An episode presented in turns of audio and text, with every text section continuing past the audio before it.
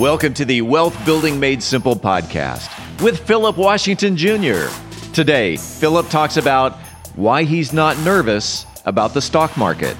Philip Washington Jr. is a registered investment advisor. Information presented is for educational purposes only and does not intend to make an offer or solicitation for the sale or purchase of any specific securities, investments, or investment strategies. Investments involve risk and, unless otherwise stated, are not guaranteed. Be sure to first consult with a qualified financial advisor and or tax professional before implementing any strategy discussed herein. Past performance is not indicative of future performance. And now, Here's Philip. All right, another day. All right, so this has been a very interesting and and fun week for me, and I and I genuinely say fun, right? You know, because when when you hear the conversations, you'll see why it ended up being being fun. So. I, I, I'm I'm not only an advisor to you know over a, a hundred families, right? I have I have actually like wealth managers and friends who have who who are well to do, who I talk to about money all the time. Um, uh, specifically, uh, some of this future tech type stuff and Bitcoin that is uh, forward thinking, um, and so in conversations with a with a uh, with them, a lot of them were understandably nervous about the stock market, about their Bitcoin holdings, about what's going on in the world and why everything was dropping so much. And it, it reminded me that, and, and these people are highly intelligent people. They have, they've made lots of money. They have quite a bit of money. Uh, they are, uh, many, in my opinion, probably a lot, uh, maybe have a, has a, has a bigger IQ uh, than me. Well, I, you know, I, I'm, I'm partially I'm partially saying I believe that. Um, uh, since I feel like I'm tapped into infinite intelligence, I don't think there's a limit to to the knowledge. But the point is, I'm talking about human knowledge, right? They're very, very intellectually smart from a human standpoint. Uh, but intellect's not really needed for making money. It, just a little bit of common sense and a ton of faith is all you need.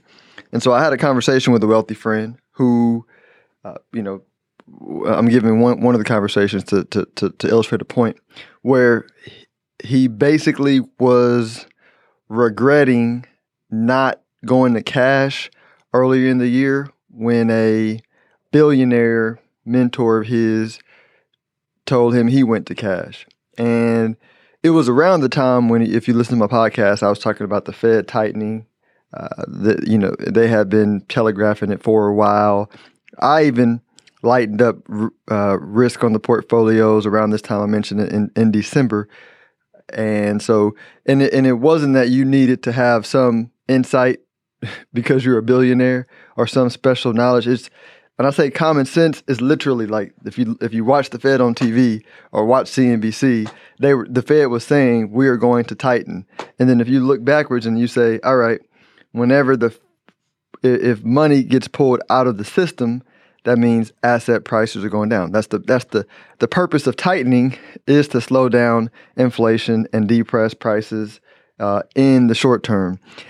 And so so the the problem is some people some people might think, well, when you see that happening, why doesn't everybody go to cash and pull out? Because it's timing. I mean, you you you have to time it perfectly. You have to get out like like when they say it, you can get out, but the market can go up for a long time, right? And then and then when it and then when it does start dropping, right? How far does it drop? Nobody knows. When do you get back in, right? So so the trades you make when you market time in the short term is you trade some of the upside when it rebounds for some of the downside because you have to get it perfectly on both sides. And and I've literally never read or met anybody who's got it perfectly both sides consistently over time. Like that's that is you know to this point had not been done. And so, and so I was, when he when he was talking to me about not regretting, you know, going to cash, I said, "Hey, let me ask you a question," because I was pretty sure of the answer. I was like, "Hey, how did your mentor make his money?" Because I knew it wasn't through market time. I, I knew he didn't make his money to a billion through market timing. Uh, uh, and so he said, "Oh, you know, basically held held some closely held stock, you know, to a lots of money, and then diversified and compounded, right? uh, from from from then on. And so, what I call that is faith in the future of something, and we'll get to what that means in a second. But um, and, and so some some and, and so when I say that, some people might say, "But yeah, Philip, you know what about what about these traders who market time? Like like one of my favorite books is Methods of a Wall Street Master by Trader Vic. Trader Trader Vic was literally a trader, and he I don't know how much money he's worth, but I I'd be shocked if he wasn't a billionaire, you know. But he made quite a bit of money, um, you know, trading through market timing, and he extols it. But but here's the difference between him and most investors. The the volatility of his portfolio or of traders' portfolio that do that is is astronomical. Like way way more up and down movements than a regular investor. I mean, these they're going down fifty percent every single year at some point because they're trading on leverage, right? And their portfolios can be three to five times leverage, which means if they don't market time, not only will they lose all of their money, but they're going to owe the bank some as well. And so, by the nature of what they do, they have to market time, or they're going to lose their money because they're trading on they're trading on leverage. But when you look at their volatility or the up and down move in their portfolio, which dictates your return, right? That is that is um, uh, higher than most investors, and, and it and so that means the reason why at some point in the year they go down, they get they get their portfolio chopped in half is because they're like, cool, like I, I want my volatility to be here so my returns can be here. And that's that's completely fine. Um so so so going back to uh, the conversation after I explained that to my to my friend, I say, listen, we're my portfolio, your portfolio, uh, we don't trade with leverage. So so we raise the volatility through investing in innovation, which is more volatile than old stuff. And and the goal becomes to to to sit through that because every billionaire that you know that I've read about, and, and I and I gave him a list, right? I gave him a. I went. Let me go back. To, let me let me show you this list that I gave him. So I said, hey, I'm gonna, and and I I did not know the answer to it before, but I did the list because I figured it to be true, and I I just knew it. I said, hey. Uh, let's look at the top 20 list of billionaires today, the richest ones. Like none of them, none of them on the list were hedge fund managers, right? Uh, that that that market time and, and, let me and and, and I, let me give you a side note on why none of them were hedge fund managers because what people don't realize, just like his billionaire friends, hedge fund managers, which they they make the majority of their money through owning closely held stock of the hedge fund, meaning they charge high absorbent fee, absorbent fees and reinvest those fees into the fund.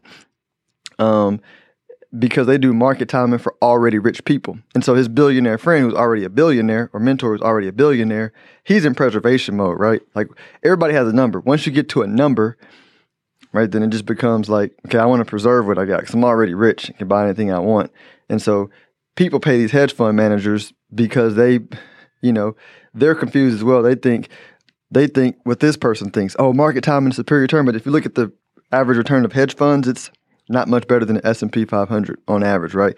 Uh, again, you have the traders that are going down 50% every single year, but the traders who do that, at, at, a certain point, they stop taking client money because the clients won't allow them to invest the money the way they invest their money because they're so afraid of volatility. And so the so just like our financial system is an illusion, you know, uh, there's an illusion around hedge fund managers providing superior returns with low risk. That's that's fake. That's not real.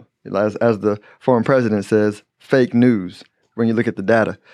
And so let me go let me let me go through the list. So you you look at because I want to point something out. I said, hey, Jeff Bezos at the time when I looked it up was worth 177 billion dollars. Right? What did he have? Faith in the future of e-commerce. He saw it. He acted and had faith to stick with it, and him and any shareholder who kept their stock in Amazon were richly rewarded over time as e commerce was inevitable, became inevitable, and Amazon executed properly towards the vision.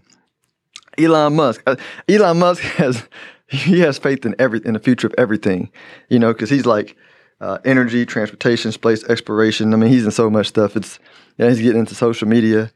Um, uh, Bill, you know, he's worth 151 billion at the time of that uh, when I looked that up, probably more or less. I don't know what this today is. Bill Gates, 124 billion. He was number three. Uh, faith in the future of PCs. Mark Zuckerberg, 97 billion. Faith in the future of the social network, or how we organize as a community digitally, i.e., why he changed the name to Meta. Uh, Warren Buffett, you know, people, Warren Buffett's not a trader. He made a big bet on America, right? And made a lot of money. And, and if you listen to his shareholder meetings, he's always don't bet against America.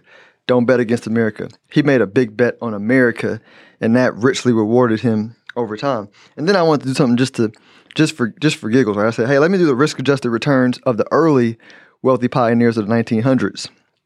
So I was like, what's the risk adjusted? And I went to this site called celebritynetworth.com. Hey, what's the adjusted net worth of John D. Rockefeller today? Or, you know, at the time of his death today? It's $340 billion. What did he have faith in? The future of energy, right? Because if you know his story, we were using like whale oil and we were running out of whales to kill and use for oil for lighting our kerosene lamps. And he completely changed the global energy market, was a big part of it providing energy for cars and electricity and all that kind of stuff, refining that we have today. He was like the Elon Musk of, of, of his day. Uh, Andrew Carnegie, 310 billion in today's dollars. Faith in the future of steel, right? Because before Andrew Carnegie, we didn't have these big, tall skyscraper buildings. You know, we didn't have all these bridges. So the infrastructure of the world that we currently live in, he had faith in the future of us rebuilding to create this new world. Henry Ford, the future, faith in the future of innovation, his net worth was two hundred billion dollars. Right? Why am I showing this? Because it's a it's a principle, and I can do this going back multiple multiple time frames. As you know, I'm a you know amateur historian, but faith, but faith in the future, right, is a requirement to be a good investor because you really only have two two vantage points you can come from. You can fear the future, and you can have faith in the future. And I have a great great quote for you at the end. I had somebody who said who said, "Yeah, well, Philip, listen, I understand what you're saying. That makes complete sense." But just what happens if everything goes to zero? You know what? You know, you you you have this faith, but what happens if everything goes to future? Because faith is not a guarantee. And I was like, you're absolutely right, and that's why it's hard. But here's the deal, right? Let's let's.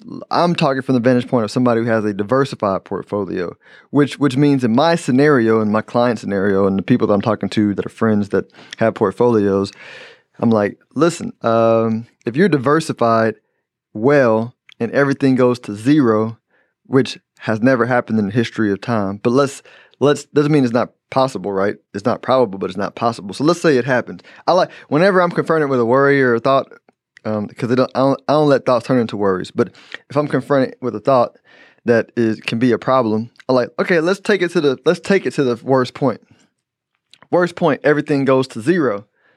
Okay, if that happens, we're living in a brand new world and I'm pretty, and that's a world that's like Stone Age type world, right? So because all the banks went down, we don't have any businesses or jobs, right? Because because because like if everything goes to zero, that means everything went to zero, right? If we're if we're diversified, and so my focus, I don't care about the portfolio anymore. That's not that's not even real. Like there's no more. that's that's finished. We're in a brand new world, and I'm my consciousness shifts to how do we operate in this world? Like, what is value in this world? You know, how do I protect myself in this world? Right? What like, it's a whole new world that we're going to get adjusted to, and we're like, who's worried about portfolios? That's thing of the past, right? And so, so the point is, mm, I'll deal with that world if we get to that world, because and I'll have faith in the future of that world, whatever that world might be. But as a this world that we currently live in, right? The only thing that's constant in both worlds that I live in is faith in the future is how you uh, create value in the life you want moving forward. So, so this world, if this world keeps working out the way it's worked out, then faith in the future richly rewards those who have faith in it. In this new world, when we get there, I don't know how it looks. The only thing I do know is that faith in the future is what will save me in that world from fear taking over and causing me to freeze up and do nothing, right? I mean, you, you see it in the apocalyptic movie. The people who win are people who have faith in the future.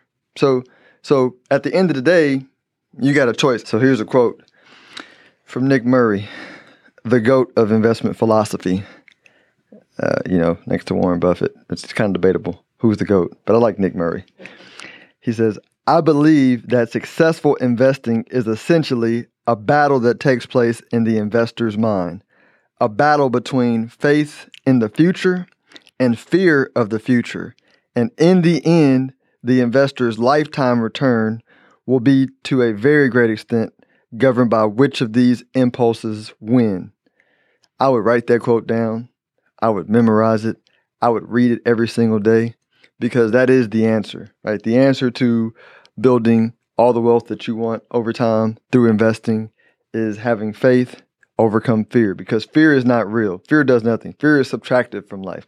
Give me an instance where fear provided anybody anything positive in their life, like nothing. So why engage in it, right? And by the way, people say, well, what about worry? Well, worry, anger, depression, those are all just derivatives of fear, right? There's only two emotions, like I said love and fear, which fear is not even a real emotion. Fear is just the lack of love. And so, y'all enjoy your week. Uh, we'll talk next time. If you are interested in having a review of your portfolio or to see how far on track you are with your retirement goals, Philip offers complimentary consults through his company, Stonehill Wealth Management. For more information, log on to stonehillwealthmanagement.com forward slash talk. That's stonehillwealthmanagement.com forward slash talk. Philip Washington Jr. is a registered investment advisor. Information presented is for educational purposes only and does not intend to make an offer or solicitation for the sale or purchase of any specific securities, investments, or investment strategies. Investments involve risk and, unless otherwise stated, are not guaranteed. Be sure to first consult with a qualified financial advisor and or tax professional before implementing any strategy discussed herein. Past performance is not indicative of future performance.